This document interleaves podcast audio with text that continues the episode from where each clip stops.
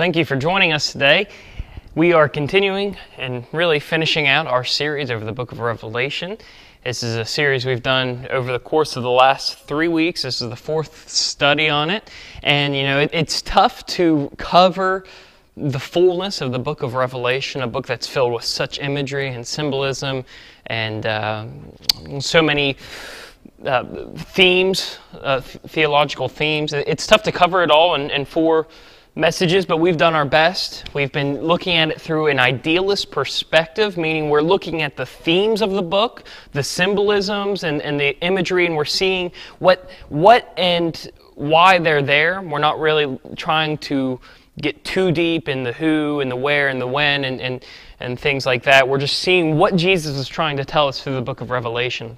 And today we're coming to the to the penultimate conclusion of the book that it's a book of hope, that it's a book that details the ultimate victory that comes uh, through God, through the, through the means of Christ, and the way that He uh, comes and re- is going to return and, and bring uh, an end to the physical realm as we know it, to usher in His perfect new heaven and new earth. And so I hope today, as we finish this out, you, you are excited about the book of Revelation, that you're excited about the ultimate victory that's found within it, and that it leads you to, to just to desire nothing more than the ultimate eventual existence that we'll have with God. Before we open up the message this morning, before we get into the text, I, I just want to begin with a word of prayer first and, and then we'll get into our study this morning. Father God, thank you for your word, for the revelation of your word, for the revelation, for the vision of your victory. God, we know that through Jesus, you have provided a bridge for us from this physical realm that is doomed to, to be destroyed. And we know that through him, we now have a way to your kingdom that lasts forever. And God, I just pray that this today, that as we study your word, that you make us excited for your final coming, for the kingdom that you have promised us. God, help us to live for that kingdom, to proclaim it, to be excited over it. Help us to anticipate it more greatly than anything else in this life. God, we love you so much. I just pray that we live out that love that we have for you. Thank you for the love you have for us, and it's it's in this love that we study and gather together. And I pray that you speak through me today in delivering this message. It's in your Son's name we pray. Amen. So I, I started this series out on Revelation, talking about how I so desperately didn't I, I, didn't, when I was younger, want to think about Revelation. I didn't want to think about the end times. And when I was younger, I, I really thought, you know, I could prevent the end from coming by thinking about it. You know, I, I was consumed with trying my best to not, to, to, to prevent Jesus from coming because because that scared me. The end terrified me. And and growing as, as I was younger, when I thought about Revelation, I thought of it in terms of fear and anxiety, uh, of dread, and, and, and that kind of was what was at the forefront of my mind when I thought about the book of Revelation.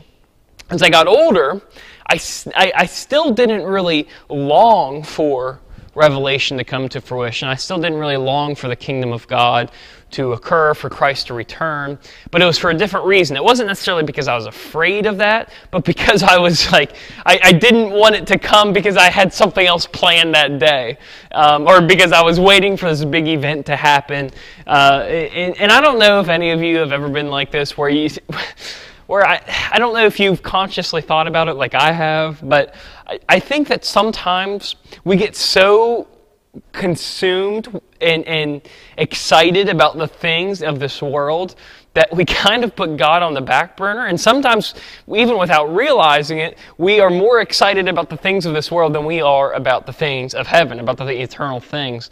And, and for me, a lot of times, what I used to be so, and, and still a little bit today, what I used to be super excited about was movies. I, I, I loved the hype around big movies that were coming out, specifically superhero movies or science fiction movies. And I would read all of the different forums and all the different announcements of, of a movie that was coming out or, or who was going to act in what and, and how, who was writing it and when it was supposed to come on screens. And I would go to the midnight premieres. I'd, I'd get all amped up for these movies and, and, uh, and I would get super excited for them, and nothing could take precedence over me getting to finally see this movie that I've been waiting for for years. And, and growing up, my favorite movies, my favorite, um, I, I, guess, storylines were that that were those that were involved with DC Comics, which is Superman, Batman, uh, Wonder Woman, Green Lantern, Flash. All all those superheroes belong to the DC universe. And I remember I was a junior in high school and I was sitting in my science class and I was on the internet and I saw an announcement as a junior in high school that they were going to be making a Justice League movie within the next six years. And six years, that's a long time to speculate and, and come up with ideas and, and really, really anticipate a movie or, or a storyline. And I can remember for six years, I waited for this movie to come out. I, I read every kind of rumor that came out, who was going to be acting, uh, who, who was going to play, be playing which part, what storyline they were going to be using. And finally, about two years ago, or three years ago, I can't remember exactly how long it was, it was, it was my first year actually here at Freedom they released the Justice League movie to theaters. And I had been building and building and building up. And I can consciously remember, this wasn't the first time I had this thought, but I can consciously remember having the thought about this movie, thinking, okay, Jesus, please don't come until after I see this movie. And, and it's sad to say, but that's not the first time I've had that thought. I've had that thought about baseball seasons, I've had that thought about other movies, about, about big exciting events that I've been wanting to, to participate in. And, and I can re- explicitly remember for the Justice League movie having that thought for like two weeks leading up to it Jesus, please don't come until I see this movie. Please don't come until I see this movie. And I went and saw it on the midnight premiere. And I went to, to see the movie and I sat down for two and a half hours to watch this movie. And the movie was over. I left the theater and I can remember thinking to myself, I asked Jesus not to, recom- to return for that movie. I had built up all this anticipation. I had been waiting for this movie. And I mean, the movie was fine, but I can remember walking out of the theater thinking, why would I hold up this movie? Why would I gain more excitement, anticipation for what I just saw than for the return of Jesus? And that was kind of when I had that, that moment. And, and here recently, you know, I've, I've not really had that thought. I guess the Justice League movie did that for me. It made me realize that there's not really anything worth getting excited for in this world that we place above the return of Jesus. And the thing is, we have this tendency to do that a lot, not just with movies, but it's so easy with the luxury, with, with the incredible things that we have in, in our lives here, especially in America, but in the world in general, with the technology that's being produced, with all the, with, with, with all the new things that are released, with all the movies that are being put out, with all the, the stories that it, there's just so much in this world that we have to live for here. And that makes it incredibly difficult to focus and anticipate and hope for eternity. And then when you add also all the things that make it hard to live here, all the anxiety, all the dread, all the worry, all the fear, when you put those two together, you either are super excited for something and, and all you want to focus on is what you're excited for, or you're super bummed and worried and, and anxious about something and all you can do is focus on that. So you either have the negative side or the positive side and you cling to those things so much so that it's impossible for you to think about the godly things. to think about the kingdom, about the return of Jesus, about an eternity with Him. And so I, I know this is a harrowing question, but, but why is that the case? Why, why do we so desperately cling both to the positives and the negatives of life here? Why, why are we so desperate to hold ourselves to this world? Especially as Christians, why is it so difficult for us to long for what God has promised us rather than the things of this world? Now, the book of Revelation is the promise of God. It's a fulfillment of the ultimate promise of God. You know, you have promises of God that were fulfilled from the Old Testament prophecy, like the coming of Jesus, the, the nation, Israel bringing Jesus to the nations. You, you have all these prophecies in the Old Testament that have been fulfilled throughout history. Revelation is the penultimate promise of God's people being with Him for eternity. That's the promise that we have in Revelation. That's the promise that we've been studying here over the last three weeks. But in order to achieve that promise, in order to achieve the promise, the ultimate promise of God, in order to have the ultimate victory of eternity, the things of this world that we cling to have to be destroyed. L- listen, we're turning now, Revelation chapter 18. And starting in verse, verses 1 through 3, listen to what it said. It says, After I saw another angel, after, after this I saw another angel with great authority coming down from heaven, and the earth was illuminated by his splendor. He called out in a mighty voice, It has fallen! Babylon the Great has fallen. She has become a home for demons, a haunt for every unclean spirit, a haunt for every unclean bird, a haunt for every unclean and despicable beast. For all the nations have drunk the wine of her sexual immorality, which brings wrath. The kings of the earth have committed sexual immorality with her, and the merchants of the earth have grown wealthy from her sensu- sensuality and excess. Now, the point of that passage there is we're now getting introduced into the destruction of the world. And from an idealist perspective, from someone that's reading this as all imagery and symbolism to point to theological themes, what we're seeing is that Babylon the Great represents the sin of the world. And it says here that all the nations have drunk the wine for sexual immorality, meaning everyone on earth, humanity as a whole, has been seduced by sin. Babylon the Great represents the, the fullness of sin, the fullness of corruption, the fullness, fullness of, of greed, of conflict, of strife, of evil, of everything that is in opposition to God. That's what Babylon the Great represents from an idealist perspective. And, and John is saying all the nations have drunk the wine of her sexual immorality, which means everyone has been enticed by this sin. That, that it has fallen, uh, or that, that, that Babylon the Great has, has engaged in the fullness of the sin and the corruption that was brought into existence through the fall of the dragon, as we saw last week, the spiritual fall of the dragon, and the physical fall of humanity. Okay, so last week we saw that the spiritual war that's been happening outside of our physical senses has been going on. It brought in sin and evil whenever Adam and Eve physically engaged with sin and, and desired something other than themselves. And as a result, over history, human history, we now get to this point in Revelation where the fullness of sin is at its peak. That all nations have engaged with the sin of Babylon the Great. Everyone has taken part of the sin. And, and we see that the angel is ushering in this proclamation that Babylon the Great is going to fall.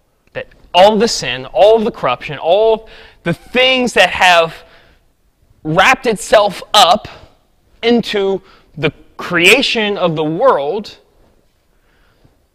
are about to be destroyed.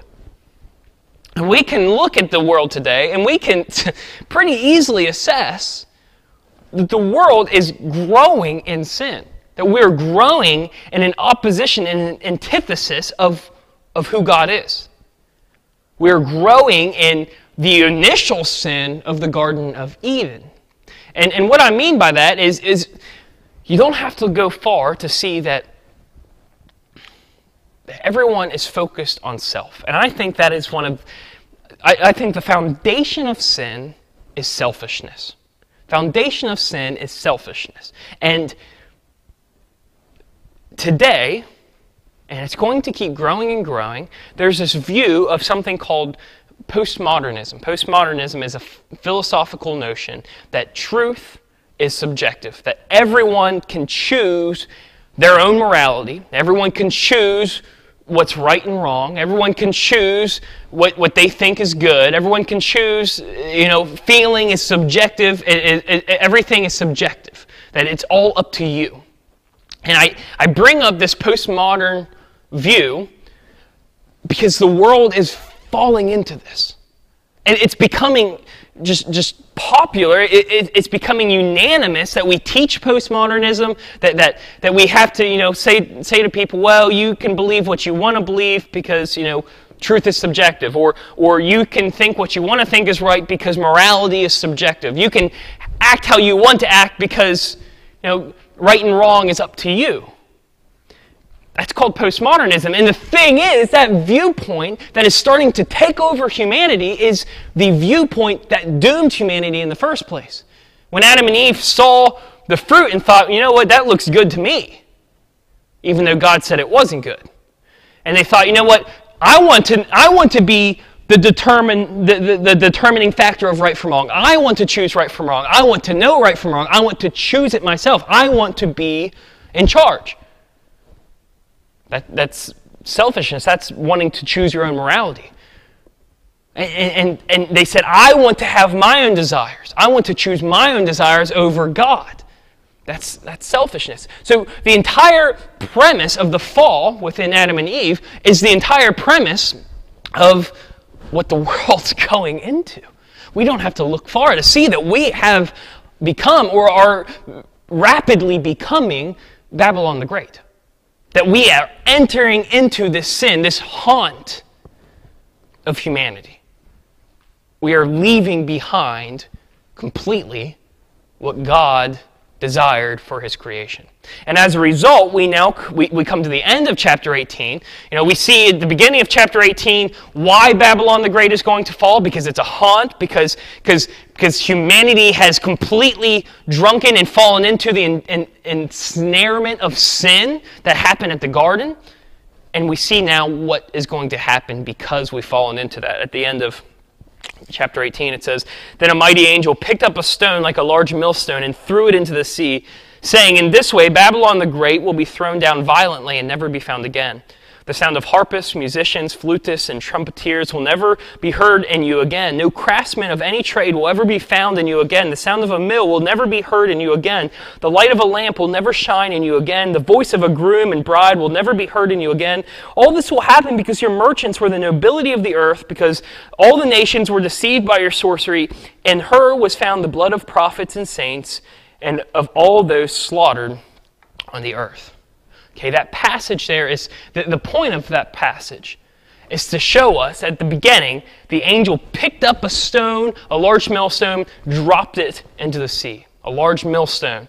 Once you throw it into water, it's just going to keep sinking and sinking and sinking and sinking, meaning it will be gone forever. Once it hits the bottom of the sea, it's not coming back. God is saying, through this example of the angel, through this physical act of the angel, you know, in the beginning of 18, he's saying humanity has reached the peak of its sin. It is completely engaged with why they fell in the first place. And now it all must be destroyed. All must fall. All must go away in order for all to be created once again. All must fall in order to, for all to be created once again. And, and I think the best way to think of this, to see that the angel is throwing this large stone into the sea so that everything goes away, the best way to think of this is if you are baking a pie or if you are grilling some steaks and you leave the steaks on the grill for too long or you leave the pie in the oven for too long and you end up burning most of it, you know, if you spend a lot of money on those steaks or if you spend a lot of time on that pie, you're not just going to take it out of the oven and toss the entire thing out but you're going to kind of cut off what you can save, eat it, and enjoy what you can eat, and throw the rest out. because the rest of it is completely corrupted, completely disgusting, completely the opposite of what you had intended. So you keep what came out the way you wanted and throw the rest of it out. That is what's happening with creation. Creation, through what we see in, in verses 1 through 3 of Babylon the Great, has fallen completely away from God. And so now, God's dropping the millstone into the sea to throw it all out. But, as we see in, in chapter 20, he's keeping, he's saving what he can. Listen to what he says in chapter 20, verses 11 through 15. He says, Then I saw a great white throne, and one seated on it. Earth and heaven fled from his presence, and no place was found for them. I also saw the dead, the great and the small, standing before the throne, and books were open. Another book was open, which is the book of life, and the dead were judged according to their works by what is written in the books. Then sea gave up their then the sea gave up their dead that were in it, and death and Hades gave up the dead that were in them. Each one was judged according to their works. Death and Hades were thrown into the lake of fire. This is the second death, the lake of fire, and anyone whose name was not found written in the book of life was thrown into the lake of fire. Okay, so here's here's what we're seeing now in this part here. We know that at the end of chapter 18, God is saying, I'm throwing it all away. All must fall. All must be destroyed. All must go away. So he's taking what he had made and seeing the corruption that had uh, accumulated in what he had made, and he's tossing it all out. But here we're seeing that he's cutting out the parts, the parts that didn't get corrupted. He's cutting out the parts that didn't get corrupted. It says, then the sea gave up the, their dead that were in it, and death and Hades gave up their dead that were in them, and each was judged according to their works. So he's pulling the people of hum- he's pulling out humanity. He's judging them one by one. He's saying, you know, I've thrown away the creation I've made, but I just want to see what it is that is salvageable, what it is that I can have, what it is that isn't corrupted, what it is that is maintained. And the way that he was able to, you know, the, the, the, measuring stick that he used in order to determine what could be saved with anyone whose name was not found in the written was not found written in the book of life was thrown into the lake of fire. So those who don't have Christ's spirit, those who weren't saved by Christ's act, those who didn't give their lives and live out their lives for Christ, those are the ones that are falling into the sea never to return. Those are the ones that are, you know, going along with the fate of the physical realm. He's keeping what didn't go to the corruption of the world and throwing out what did. And this text here, this verse here, anyone whose name was not found and written in the book of judgment is, is, thrown into the lake of fire. That single text there, that single verse, is a lot of times what people who aren't Christians and sometimes people who are look to and say, you know what? I'm not worshiping a God who's wrathful. I'm not worshiping a God who's vengeful. I'm not worshiping a God who just dooms humanity to the lake of fire just because they, they, they don't want to worship him. This text here, this verse here, a lot of times people use to say that God is an angry, mean, vengeful, non compassionate God. I, I see it as the opposite. Because here's the thing there were qualifications for why God saved the people he did, why God is saving the people he did. And the qualification was that you had to have your name written on the book. You had to have Christ's Spirit within you. If you didn't have Christ's Spirit within you, then you weren't you, you aren't going to be saved. And it's not because God doesn't love you, it's not because God doesn't care for you, it's not because God doesn't want to save you, it's because you would be incapable of being in his presence in the first place. And so, really, God throwing you into the lake of fire instead of bringing you into his glory is mercy. Here's why. Listen to, to chapter 21, verses 1 through 4. It says, Then I saw a new heaven a new earth, for the first heaven and the first earth had passed away, and the sea was no more. And I also saw the holy city, the new Jerusalem, coming down out of heaven from God, prepared like a bride adorned for her husband. And then I heard a loud voice from the throne Look, God's dwelling is with humanity, and he will live with them. They will be his peoples, and God himself will be with them and will be their God. He will wipe away every tear from their eyes. Death will be no more. Grief, crying, and pain will be no more because the previous things have passed away. He, it says in, in, in verse, verse 3 God's dwelling is with humanity, He will be with them. He Himself will be with them and will be their God. You know, it is impossible for someone to be in the presence of God if the presence of God is not within them.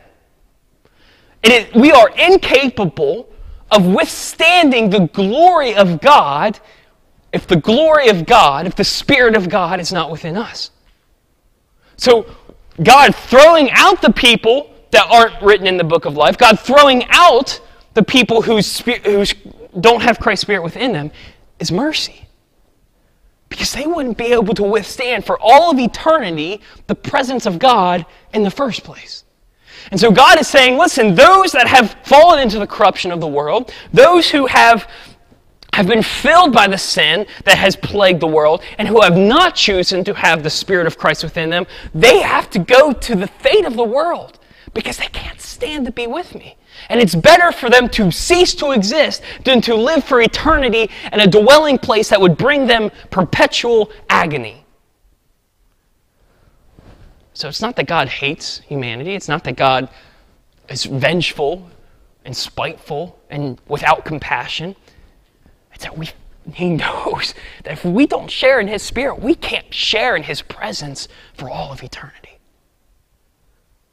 It would be like saying, expecting someone who doesn't have the Spirit of Christ within them to live with God for eternity would be like expecting someone who had never ran for a second in their life to go out and run a marathon without walking.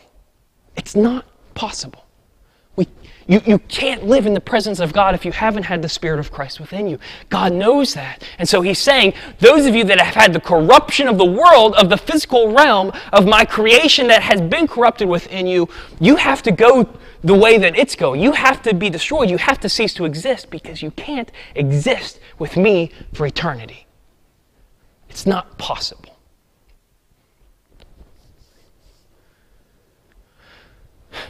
However, for, for us as Christians. That verse, you know, for, for someone that's not a Christian, the verse that God's going to be dwelling with his people for humanity, for, for all of eternity, you know, that that's harrowing because, well, if you don't have the Spirit of Christ within you, you can't dwell with Him. But if you have the Spirit of Christ within you, that verse is, is beautiful.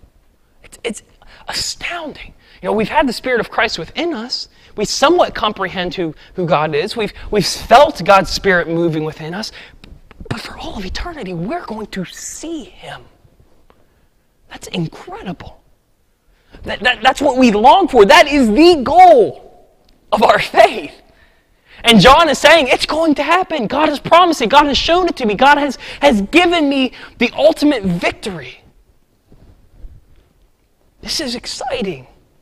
This is hopeful. There's nothing to worry. If you're a believer, Revelation is a beautiful picture of what is coming. This past uh, Thursday, when we were, we had a funeral for, for Mary Lester. It was a beautiful funeral. It was a great celebration of what she is now a part of in, in God's kingdom.